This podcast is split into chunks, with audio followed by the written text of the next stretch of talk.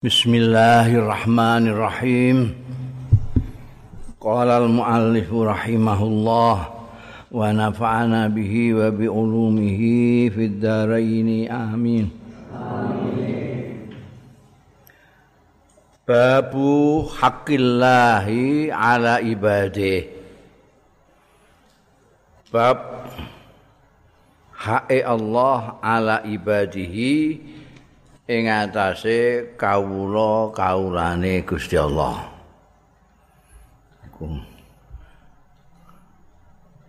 Nek ning Indonesia ini ada istilah hak dan tanggung jawab.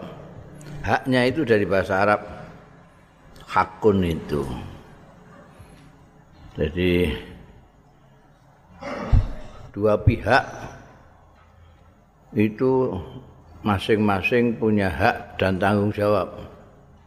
Suami istri, suami punya hak dan tanggung jawab terhadap istri, istri punya hak dan tanggung jawab terhadap suami.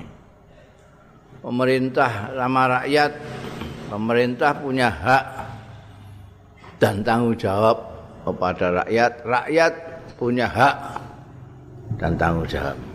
Gitu. Ini penting persoalan hak dan tanggung jawab ini. Ini ini bahasa Arab itu lebih sederhana karena hak dan tanggung jawab itu hak semua. Menggunakan istilah hak semua. Cuma nanti pakai ala apa pakai lam. Seperti bolak-balik tak andakno iku janji ala itu kita yang tanggung jawab. Kalau li saya yang mempunyai hak. Jadi ini aku muni li alaikum miliun rupiah artinya saya punya hak dan tanggung jawab kalian satu juta. Kamu punya utang saya satu juta. Itu kalimatnya li alaikum. Nek kowe sing duwe hak, aku sing utang. Lakum alaya miliun rupiah. Karena diganti ala mbek nenek neng kene hakullah ala ibadihi berarti itu haknya Allah tanggung jawabnya kaulane Gusti Allah. Karena Gusti Allah mempunyai hak. Nah terus kau kau ini apa haknya? Ibu untuk ganjaran swarga sampai itu haknya, tanggung jawabnya ibadah nih Gusti Allah. Ya, itu hakullah ala ibadi. Delok ae iku ngarepe iku ala apa ali. Nek lam hak, nek ala tanggung jawab. An Mu'al diriwayatake bersumber saking Mu'al bin Jabal radhiyallahu anhu qala ngendika sapa sahabat Mu'al kuntu ridfan Nabi sallallahu alaihi wasallam. Ana sapa ingsun ana iku ridfan Nabi gonceng Kanjeng Nabi sallallahu alaihi wasallam. Mbok nek nek sepeda jelas gonceng nek bangsa kewan niku mbah gonceng apa-apa ya padha ya gonceng eh ninggih ning gurine Jadi ada kalau naik kuda di belakang itu ya bonceng jenenge ridf bonceng. Ini Muaz bin Jabal memang sahabat dekat dengan Kanjeng Rasul sallallahu alaihi wasallam. Satu hari beliau dibonceng Kanjeng Nabi ala himarin. Ternyata agak jarang himar. Himar itu sak sak ngisore bigol. Jadi yang dhuwur dhewe itu unta, terus jaran, terus bigol, khimar, pedus.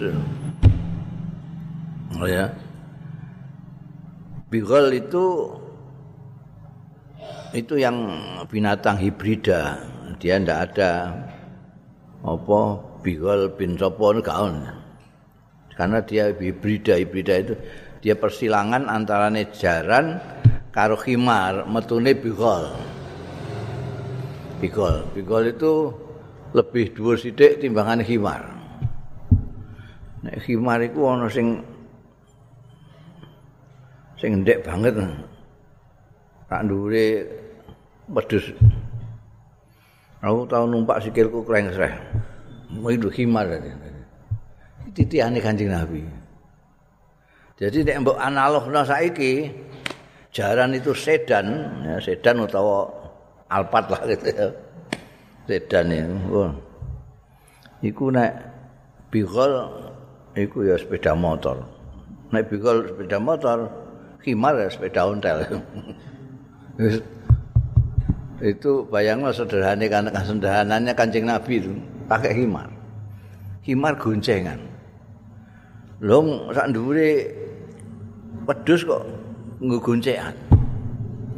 Oh, khimar itu senajan cuwil wah rasane kadang-kadang ngungkuli jaran. Yang untuk beban-beban itu ngangkat-ngangkat apa itu bukan bukan jaran bukan sapi dan khimar itu. Dahsyat kekuatannya cuwilik tapi masya Allah. Mulane kuat tinggu goncengan itu. Kanjeng Nabi goncengno Sayyidina Mu'ad bin Jabal. Yukalu wang diucapake lahu kedua khimar ufairun ufair. Kanjeng Nabi Muhammad sallallahu alaihi wasallam itu suka memberi nama. Tidak hanya anak-anaknya tapi milik-miliknya itu seperti pedang. Ada namanya jarannya ada namanya sendiri. Eko unta yang dibuatan itu koswa apa apa itu ada namanya semua. Ini khimar jenenge Ufair. Orang Arab yang terkenal pedang itu pedangnya Sayyidina Ali itu Zulfiqar itu. Mempunyai dua mata ini. Jenenge Ufair. Guncean terus ngendikan faqala mongko dawuh sapa Kanjeng Nabi sallallahu alaihi wasallam. Ya Mu'ad He Mu'ad Hal tadri Ngerti tah kowe? No nek cara Sehari-harinya gitu Ngerti tah kowe. Hal tadri Ono to ngerti siro Ma ing iku apa? Hakullahi utai Hae gulti Allah Ala ibadihi Sing wajiban terhadap Yang kaulane. Itu tadi yang sudah saya terangkan di depan.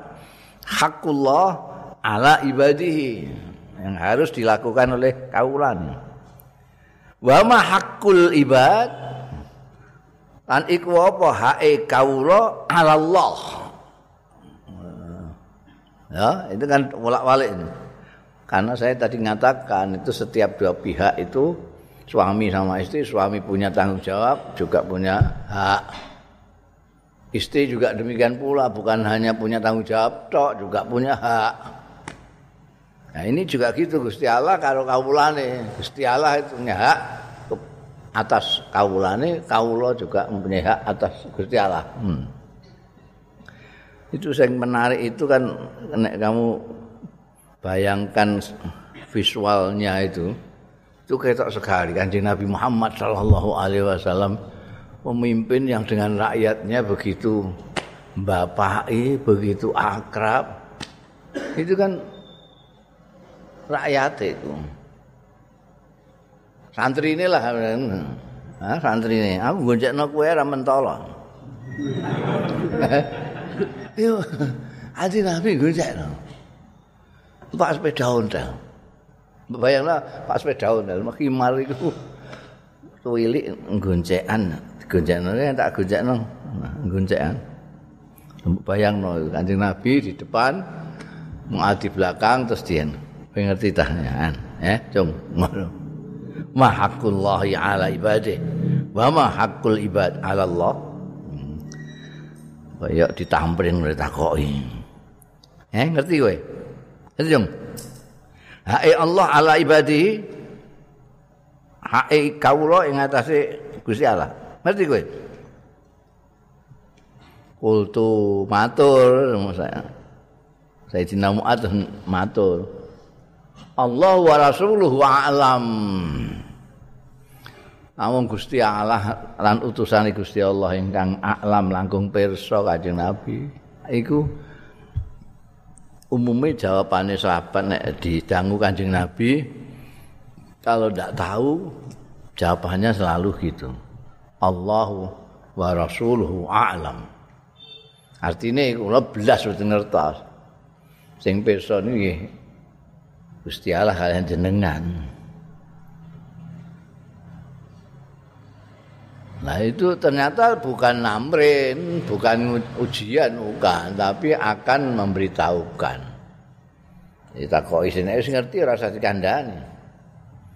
Ini ternyata gak ngerti, gak ngerti toh. Wah betul ngertos. Allah wa rasuluhu a'lam. Namun Gusti Allah lan utusanipun ingkang pirsa. Kala dawuh sapa Kanjeng Nabi sallallahu alaihi wasallam. Nah, kandhani ya. Fa inna haqqallahi mongko sedune hae Gusti Allah. Ala ibadihi. Ing atase kawula-kawulane iku ayak budu. Yen nyembah ya ibad hu ing Allah. Wala yusyriku bihi. Lan ora nyekutokno ya ibad bihi kelawan Allah saean ing apa-apa Nek iki ae. Iku hake Gusti Allah. Kowe nek dadi kawula tanggung jawabmu nyembah Gusti Allah ora nyekutokno. Wis iku ae. Kowe nek nek antarane suami istri kan tirik-tirik itu. Tanggung jawabnya suami memberi nafkah kepada istri. Ya. Haknya ditaati oleh istri. Istri mempunyai tanggung jawab taat kepada suami.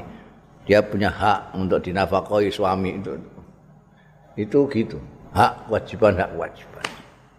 Iki Gusti Allah haknya Allah yang harus kita penuhi sebagai kawula itu. Cuma dua. Nyembah dan tidak mensekutukan dengan siapa pun. Gusti Allah paling syirian kalau di madu. Kenapa? Karena yang yang lain siapa yang mau dibaleno Kanjeng Rasul eh Gusti Allah siapa? Wong ora melok urun kabeh. Semua ini miliknya Gusti Allah. Alam semesta itu miliknya Allah. Kita miliknya Allah. Yang menciptakan Allah. Semuanya Gusti Allah. Jadi kalau ada orang menyembah selain Allah atau nyembah Allah bersama-sama selain Allah, wah itu Zolimnya luar biasa. Ngawurnya luar biasa. Kowe pamane nyembah. Nek brahala itu tambah nemen iku. Perkara ora nek embek sing gawe ae. Kuasa sing gawe watu sing gawe ndikne kok nyembah itu bintone paling luar biasa. Mulane disebut zalimun ya. Orang-orang musyrik itu zalimnya nemen. Misalnya sing nyembah kaya nyembah sengenge barang ngono iku. Kan ketoke kaya hebat mergo sengenge itu wadange kaya ngono. Kita yang di bumi iso berbuat segala macam karena itu iku wae nek mbok sembah. Itu orang masuk akal, wong sehat ora masuk akal. Sengenge iku disinggawe Gusti Allah. Mbok barengno mbok sembah bareng-bareng Gusti Allah itu piye La yusriku bisyai'an sama sekali tidak boleh disekutukan dengan apapun juga. Nah, nek kowe nyembah mbek Gusti Allah, ya Gusti Allah tok. Aja mangkel tinggal dengan apapun. Apa meneh kok ambekan recehan dunya duit iku hak Gusti Allah. Cuma itu. Sekarang kebalikannya, wa haqqul ibad utawi hak kaula kaula ala Allah ing atase Gusti Allah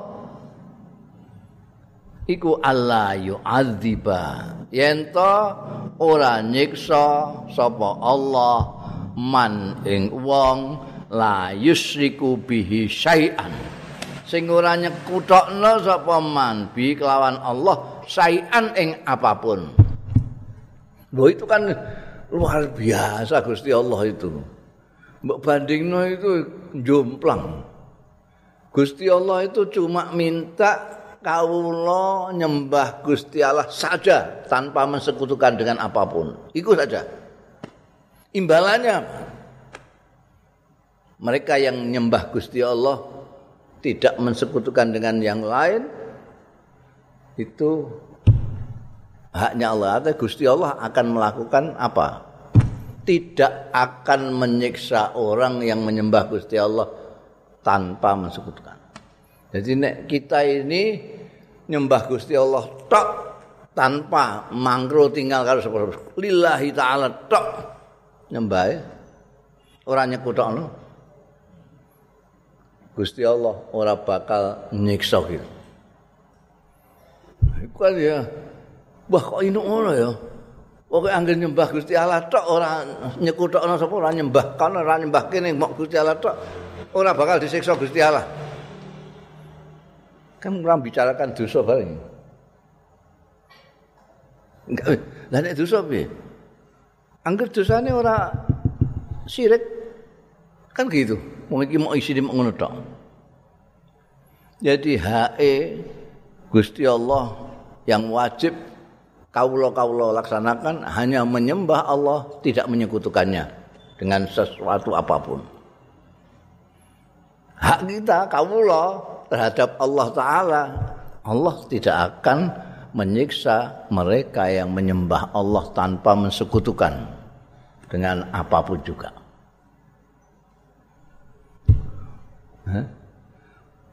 Mulane terus fakultu Sayyidina Mu'ad terus mireng ngono kuwi sebenenge ra kan. Masyaallah. Fakultu terus matur sapa ingsun ya Rasulullah. Duh Kanjeng Rasul, afala ubasyir bihi annas. Mongko ana to mboten memberi bebunga, mboten memberi berita gembira kula bi kelawan dawuh panjenengan mau annasa ing manusa.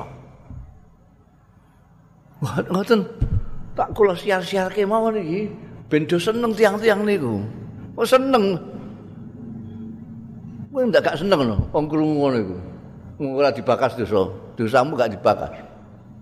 Pokoknya anggar kowe nyembah Gusti Allah tanpa mensekutukan dengan apapun saja, maka jaminannya Allah tidak akan menyiksa kamu. Oh iya. Nah ini, kalau kabar ini, kesannya dosa neng tiang-tiang niku. Jawabe Kanjeng Nabi Muhammad sallallahu alaihi wasallam. Qala la tubasyirhum fayattakilu. Aja, aja mbok kabar-kabarno wong, mbok kabar gembirakan. Aja mbebungah sira kabeh ing nas. Kenging napa Kanjeng Nabi? Fayattakilu. Engko ndo tawakal nek wis apa-apa. ora bantu wong, ora anu wis pokoke eh wis aku pokoke nyembah Gusti Allah tok ora wis meroi ora disiksa kok eh enak-enak. Terus pasrah uripnya terus ndak dinamis sama sekali.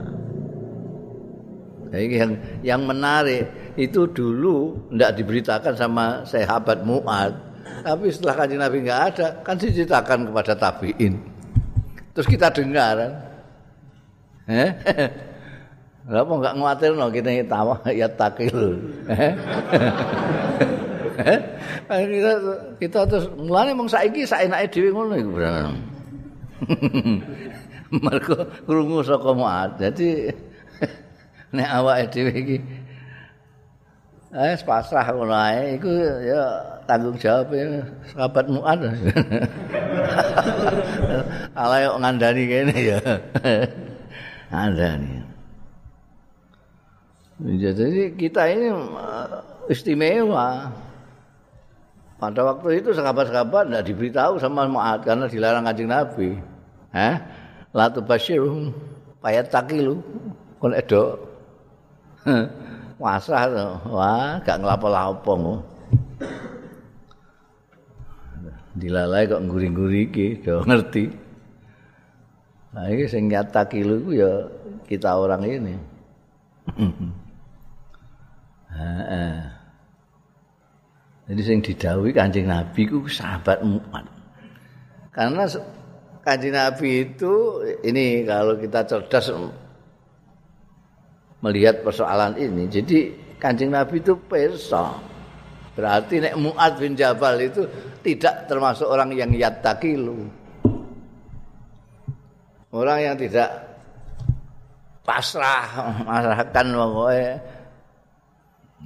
ngibadahi mempeng anu segala macam mempeng dikandani ngono hampir tidak ada pengaruhnya kecuali ya rasa senang itu berarti aku gak disiksa nah tapi kan orang yang diberitahu umpama diperbolehkan memberitahu yang diberitahu oleh Mu'ad bin Jabal kan tidak seperti Mu'ad bin Jabal hmm. itu ya. yang menarik ya itu kok diberitahukan ya kita sama mu, sahabat Mu'ad bin Jabal tanggung jawab nek ngantek disiksa awas jenengan ayo ngandel kali jenengan jenengan ya nanti kake ngoten itu kan jelas sih fa inna haqqallahi 'alal ibad ayak budu wa la yusriku bi. Kula mboten mulane penyair-penyair sing gendeng-gendeng itu ketika nguri-nguri udah tobat itu hampir ini yang dijaga no kayak Umar Khayyam itu kan gitu. Kalau saya kalau saya ya Allah tidak terlalu taat kepadamu kalau aku masih sering melawan perintah-perintahmu melanggar anggar-anggarmu. Tapi saya tetap optimis. Karena saya tidak pernah mensekutukanmu. Oh, jadi gue harus Imam Busiri juga gitu. Eh? Imam Busiri lah. Ya nafsu la taknati min zallatin azumat. Innal kabaira fil ghufrani kalamam. La Allah rahmata rabbi hina yaksimuha ya'ti ala khasabil isyadi fil kisami. Mereka semua itu menjaga noy kan Abu Nuwas barang itu kan. Antembungannya kan gitu. Ilahi lastu lil firdausi ahla tapi wala aqwa ala nari jahim yang diharapkan apa ya itu ini yang diharapkan Allah betul nyekutuk jenengan Jadi ini kunci ini. Mulane ana dawuh Miftahul Jannah itu la ilaha illallah. La ilaha illallah. Pendidikmu nalika tahiyat itu pas ilah itu illallah ngono. Aja ora pas hasadu. Aja pas rampung tapi pas illallah. tegese iki la syarika lah. La ilaha illallah itu artinya tidak ada yang kamu sembah kecuali Allah. Tidak ada yang kamu takuti kecuali Allah. Yang tidak ada yang kamu pertuhankan kecuali Allah. Ini kan haknya Allah yang sudah kita laksanakan yaitu la ilaha illallah. Itu miftahul jannah. Angger kowe begitu betul sesuai dengan la ilaha illallah ya ora disiksa. Kalau tidak disiksa, ya ning swarga. Mung siksane ning neraka. Ada dua tempat, tempat penyiksaan, tempat ganjaran. Jadi kalau kamu tidak disiksa, berarti ya ning swarga. Ya. Ya wis optimis aja lho saya. Eh, kusnuzon iki nderek nderek sahabat muatae pokoke kok. golek kawan muat ning kono iya. Nek kono ngantekan ngantekan betul-betul lho nek ibadahnya tidak kecampuran apapun sirik ya itu yang harus dijogo itu ngibadahmu harus hati-hati. Nek kowe ngibadah terus krana maratuwa barang ngono kuwi hmm? ana sing wah mantu anyaran ngimami ning langgare maratuwa ya kowe aja sing anu. Dadi asale meh diniati maca ina atau ina karo kulhu mergo dikongkon maratuwa terus hal ataka mbek sabihis mbek hal ataka. Iku rada mambu-mambu anu sirik halus itu. Nah, ah, itu harus ditiadakan semua, tidak boleh. Ibadah kalau Gusti Allah. Padahal semua gerak-gerik kita yang berkaitan dengan Gusti Allah itu ibadah, bukan hanya sembahyang. Apa pun yang kita lakukan. Kok tugas kita tidak ada lain kecuali ibadah. Kita diciptakan Allah hanya untuk ibadah, tidak untuk yang lain. Dan segala macam apa yang kita lakukan asal kita kaitkan dengan perintah Gusti Allah jenenge ibadah. Tapi meskipun kamu kelihatannya maca Quran, tapi kalau tidak dikaitkan dengan perintah Allah, bukan karena Allah, ya bukan ibadah. Ya maca Quran bukan lillahi taala tapi lil hadiah misalnya. nek menang kayak piala ngerantuk pahala ana latu basirum paya takilu ngono dikandakno mungkin yo harapane sahabat muad ya kowe barang iku ora ora terus pasrah nek krungu eh ora pasrah jadi tak kandhani kowe tak kabar gembira tapi aja pasrah ya Mergo dawuh Kanjeng Nabi, "Hal tubasirum fayat takilu." Eh? yes, husnudzan ngono ae Mbak Bunda babu min salasin. Bab sial. Apes. Apes iku sial. Sial iku sum. Min salasin dari tiga hal.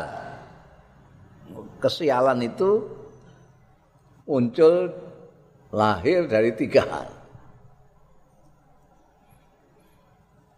An Ibni Abbasin diwatake saking Abdullah bin Abbas radhiyallahu anhuma. Kala ngendika sapa bin Abbas sami'tu nabiyya mireng sapa ingsun ing Kanjeng Nabi sallallahu alaihi wa alihi wasallam.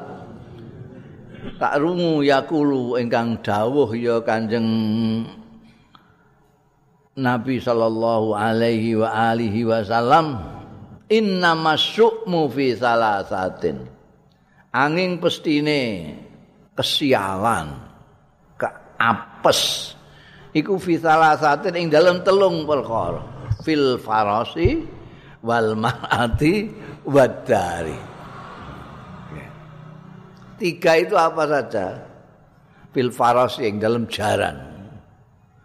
Nek mbok analogna saiki saiki ora ana sing numpak jaran. Ya iku numpak Alphard utawa sedan itu wal mar'ati lan wong wedok wadari lan oma dari itu ya iki mana perkara mana sial-sial ini kue tak durunge duwe mobil enggak duwe mobil ora duwe masalah blas. Bareng duwe mobil duwe masalah pirang-pirang. Bicarane nukokno bensin piye? Eh? Ngono. Pemene nek kaya aku ngene mobil dikeki wong. Ini kan payah. Dikeki mobil tok ora dikeki bensin. eh, lalu nek bensin entek piye jae? Lah nek aku gak dikei mobil kan enak aku, ora ora mikirno bensin apa. Lah makin nek kisah-kisah lha akeh bis ngono kok. Ora bis yo nunutan pirang-pirang. Nyileh nyileh yo akeh mungkin kaya showroom ngono mobil pirang-pirang. Pak Sarap ae duwe piro iku? Hmm? Nyileh ndak gak oleh ngono. aku nyileh kan rasa bensin ya aku. Sing lengkap lho ya sak bensin nggih. malah sak sopire sisan. Iku kan yo masalah iku. Asukmu iku sial tenan. Ayo wong kok dikai mobil iki ora kabeh. Sing tuku dhewe iku ae. Iku repot manasi mobil, ngelapi mobil ngono. Wong gede-gede tak delok iku brosotan ning ngisore mobil. Loh, ada apa Pak? Ini mau bersihkan ini kemarin kena lumpur. La ilaha illallah. Wong kok dikelakarno karo banda iku. Sudi nek aku. Dikakar. Dikakarno. Iki padha karo wong duwe sapi, eh. Tangine ya mergo sapi, turune mergo sapi. Kok gak turu-turu sapi ku isih anu sire ngono. Tangi mergo sapi ini. Wis kembali gawang kok ndang ngucul kae ngono. Itu hmm, sumun itu. Wal mar'atu wong wedok bojo masamu terus di bojo itu terus enak-enakan ngono. Eh khayalane jomblo iku. Enggak. Enggak delok siale. Lah kowe kowe meh golek bojo wedok sing piye jake? Nggih, biasane sing mayu ngono. Nah, iku angger ayu terus mbok lamar. Ya nek ayu jaba jero. Nek ayu jabane tok. Judase ra karuan. Eh? Kowe ngomong sak kecap ini rolas kecap. Gak sumun tenan iku, eh? Ana sing ayu ya ora judas, tapi ngentutan. Kalau kabeh kowe, iso ijo kowe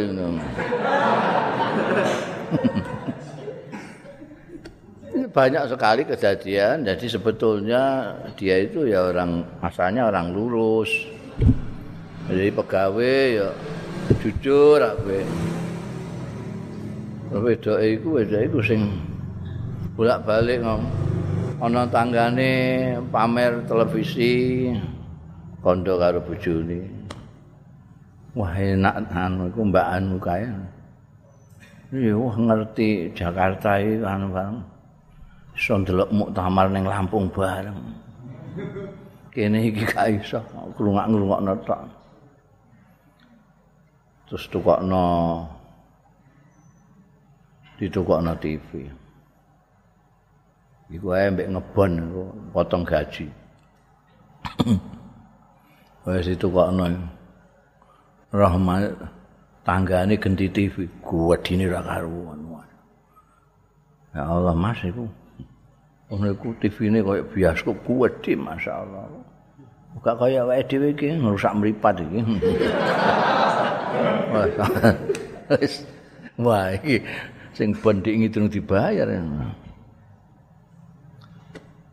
Wah, iku terus akhirnya terus ana wong korupsi barang itu kadang-kadang min sukmil mar'ati. Nek pas kebenaran ngono mar'atus salihah ya. Kebahagiaan yang tidak ada tandingannya itu. Yang ke, yang ketiga semua ke rumah, eh? Rumah itu berang-berang. Rumah itu bisa juga ana gendrune.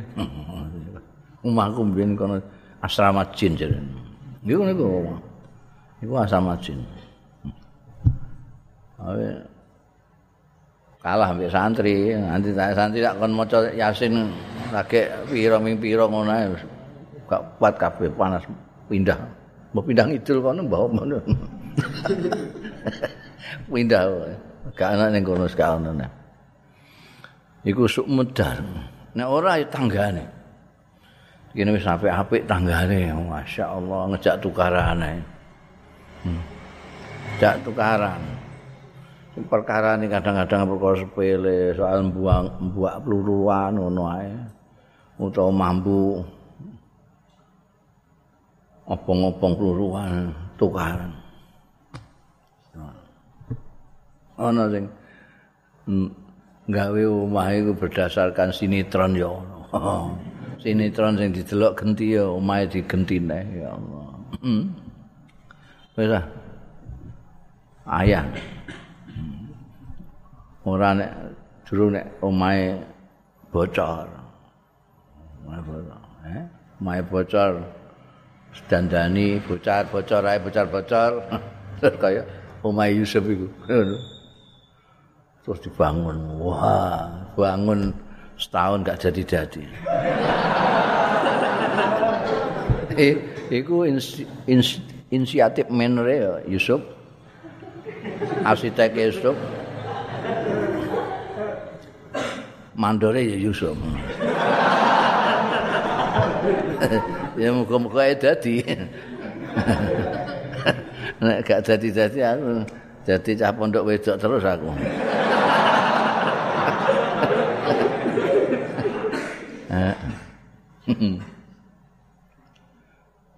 biasanya nek lanang-lanang kan ngincenge wong wedok. Lagi cawe wedok nginceng aku ah.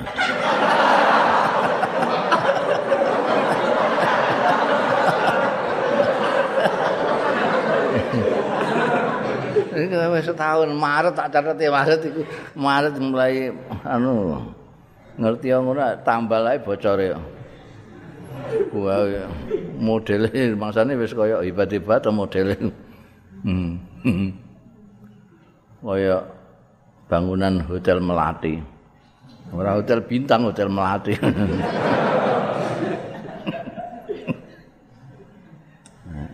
Cete barang mbah kono. Ngandel Mbak Yusuf. Soalnya meskipun gak ngerti arsitektur tapi yang duwe subuk ini.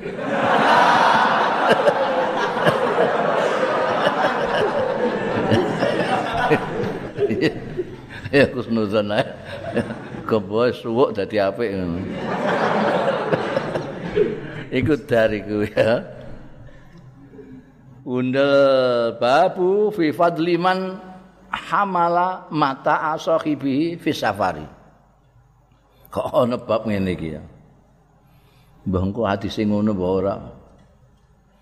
Tapi iki apa bab ing dalem keutamaane wong sing gawake mata asahibi ing barange kancane man fi safari ing dalem lelungan. Ya. Kancamu gawakno kopermu barang ngono iku An Abi Hurairah bersumber saking Abu Hurairah radhiyallahu anhu anin nabiyyi saking Kanjeng Nabi sallallahu alaihi wa alihi wasallam kala dawuh sapa Kanjeng Nabi sallallahu alaihi wasallam kullu sulama alaihi sadaqatun. Utahi saben-saben ros-rosan persendian persendian.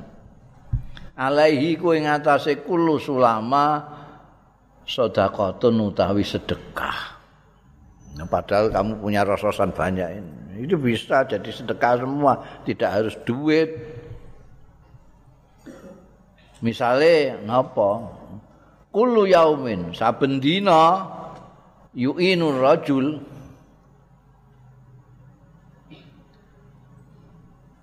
Bantu sapa wong ar-rajula ing wong lanang. Mengliya maksude. Fi dabati ing dalem kendaraane. Maknane mbiyen ya ontane tumpakane. Ndala rajul yuhamiluhu ngangkatake sapa wong hu ing rajul. Dadi sing pelakunya itu wong anune mafule rajul supaya kowe gak bingung. Yuinu wong bantu ar-rajula ing seseorang fidabatihi ing dalem rumangkange rajul.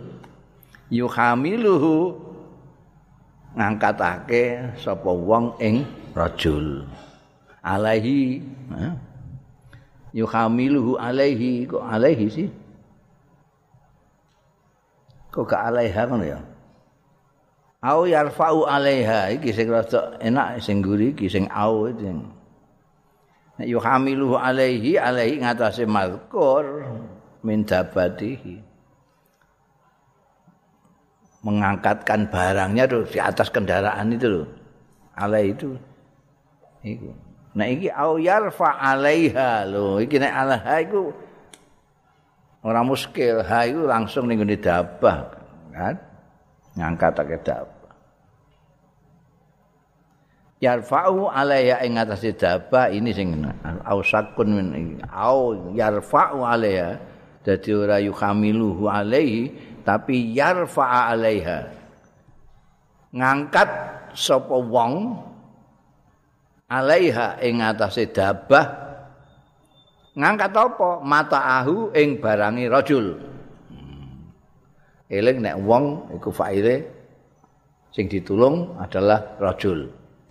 Wong siapa saja sing nulung sing ditulung ning kene nganggo rajul ben kowe gak bingung untuk ngesai utawa ngangkat sapa wong alaiha ing atase dabah mata ahu ing bandane rajul. Kullu yaumin yu'inu rajul fi dabati yuhamilu alaihi au yarfa alaiha mata ahu sadaqatun. Iku sedekah. Jadi setiap hari ana wong kangelan meh ngunggahno barange. Ya Allah, utawa ndekne dhewe numpak sepeda ora pati iso, tembok cekelno sepedane. Weh numpak Kang, weh, eh ndang diolahi. Bisa mudun dhewe ora kok. Iku sedekah kowe, teka. Utawa ndekne nggo gelangse ndoyang, doyong gak karu-karuan iki. Wes cekeli sepedane tak unggahno, gelangsemu unggah kan iku sedekah. Dadi ora usah ngetokno dhuwit iku sedekah. Walhasil bantu kancane bantu wong. Wal kalimatu thayyibatu tai kalimah sing bagus. Wa kullu khatwatin lan saben-saben langkah yamsiha sing mlaku sapa wong ha ing khutbah ila salati marang sembayang sedekahun iku sedekah. Jan opo enak. Ini gak ngetono duit kabeh. Oh enak kepengin sedekah tanpa bondo ya iki. Nulungi wong iku mau numpak sepeda atau ngangkatno barange kalimah sing thayyibah sing bagus, eh? Kalimah thayyibah itu maknane zikiran la ilaha illallah utawa ngomong sing apik. Kalimat thayyibah langkah-langkahmu yamsiha ila salat eh kok godaan ning gone musala ning gone masjid sedekah wa dallut tariq sedekahun ngantek mok ndudono dalan ngono eh kowe lagi ngadeg ning ngene ana wong liwat. Niki jalan kartini ini pundi? Oh niki nggih sampean terus notok ini kumpul jalan kartini ini ngono ya sedekah gue eh dudono dalan. Dudono dalan blok-blok itu dalan tenan iku apa meneh dudono dalan keapian? Dudono dalan keapian. Nek kepengin ning swarga ki dalane ngene-ngene ngene Nuwai tambah dahsyat itu. Sedekah tambah gede banget Jalan biasa iku wae termasuk sedekah.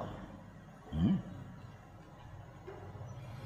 Jadi sedekah itu jangan kamu bayangkan harus ngetokno duit tok, ndak. Semua orang bisa melakukan. Nek harus pakai duit kan sing duit-duit tok sing iso sedekah. Padahal mayoritas melarat, paling enggak ning kene sing mayoritas kan melarat. eh? Itu enak. Jadi semuanya punya kesempatan untuk sedekah. Kungkulu sulama. Jadi kue ngangkat barang itu juga pakai persendian, nah, pakai persendian ini. Junjung gangse juga pakai persendian. Itu semuanya bisa sedekah. Kamu kalimat taibah ngomong ini juga uang ini ada persendiannya. Kamu jalan ke masjid itu juga persendian. Sedekah. Hmm, bundel babu ribat yaumin babu ribati yaumin fi sabilillah linasri dini. Bab ribat ribat itu asalnya cancangan jadi orang dulu kalau mau perang itu kudanya dicancang dipersiapkan dilemokno disehatno jamo nih. Untuk nanti digunakan persiapan jihad. Nah, itu. Nah, istilahnya ribat. Nah, tancangan yaumin sedino fi sabilillah ing dalem dalane Gusti Allah. Perjuangan membela agama Gusti Allah. Linasri dinihi kanggo belani agamane Allah iki bape. An Sahal bin Sa'din As-Sa'idi, sange sahabat Sahal bin Sa'ad As-Sa'idi radhiyallahu anhu, anna Rasulullah setuhune Kanjeng Rasul sallallahu alaihi wasallam. Kala dawuh sapa Kanjeng Rasul sallallahu alaihi wasallam ribatu yaumin nyancang sedina fisabilillah ing dalem rangka berjuang fisabilillah iku khairun luwih bagus. Minat dunya tinimbangane dunya wa malan barang alaiha kang ana ing ndure dunya di atas dunia.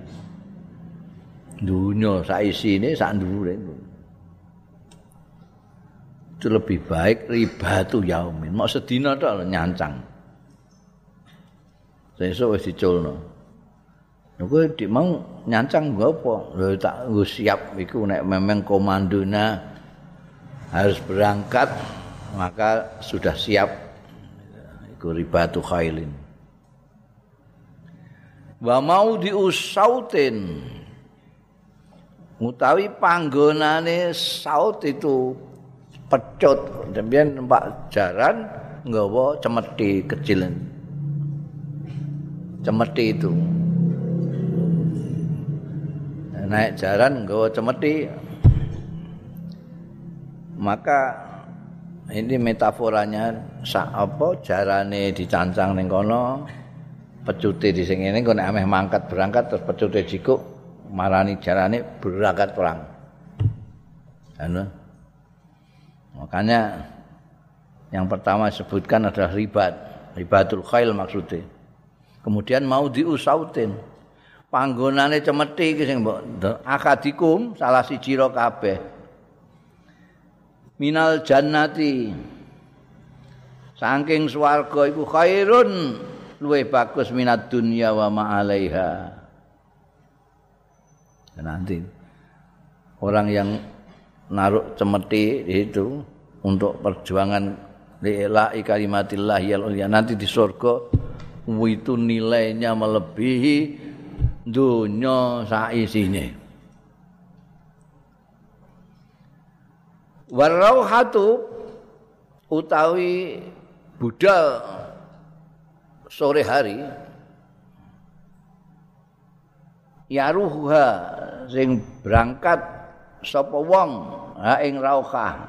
La la ora domir tapi zahir yaruha sing berangkat ha ing rauhah sapa al abdu kawula fi sabilillah ing dalem. Agamane Gusti Allah. Memperjuangkan agamanya Gusti Allah. Awil ghadwatu utawa awan-awan. Jadi wong Arab itu banyak bolak-balik akan dakno orang Arab itu paling kaya dengan kosakata itu itu berangkat itu orang berangkat itu itu ada yang dinamakan sesuai dengan berangkatnya itu kapan. Nek kene dawa banget kene. Indonesia ini saya berangkat pagi-pagi. Ngono. Pagi-pagi. Nek wong Arab cuma hodau tuh ngrasane pagi-pagi bareng. udah sore-sore rohtu dari rawah. Mereka rawah ini itu waktu setelah zuhur sampai malam. Ya, rauhah itu zawal ling siri srengenge wis napa jenenge beduk iku ngantek bengi iku jenenge rauhah. Nek kowe muni ana ruhtu wis rasa kandhani nek sore hari bareng masakan bareng. Nek mbok sebutno masakan barang iku hanya taukid. Nek berjalan malam hari iku saro, wis ora sampe kandhani malam hari saro. Subhanalladzi asra bi abdihi laila. Lailan itu tauhid. Jadi asra itu sudah memperjalankan malam hari. Anu ya. Itu kan sugih banget. Ada saro, ada roha. Roha itu berangkat rauhatan. Berangkat pada saat sore mergo sakwise beduk ngantek bengi itu. Maghrib ya roha juga. Ya. Sedangkan ghadwa, ghadautu, ghadauna itu ghadwa itu mulai duha itu mulai sampai duhur. Ghadwa. Mulai apa? Siang itu mulainya kapan? Ya, mulai duha ya duha itu sampai dengan matahari di tengah itu itu goda kalau sudah ke sana bayangan sudah ke sini itu sudah roha rauhatan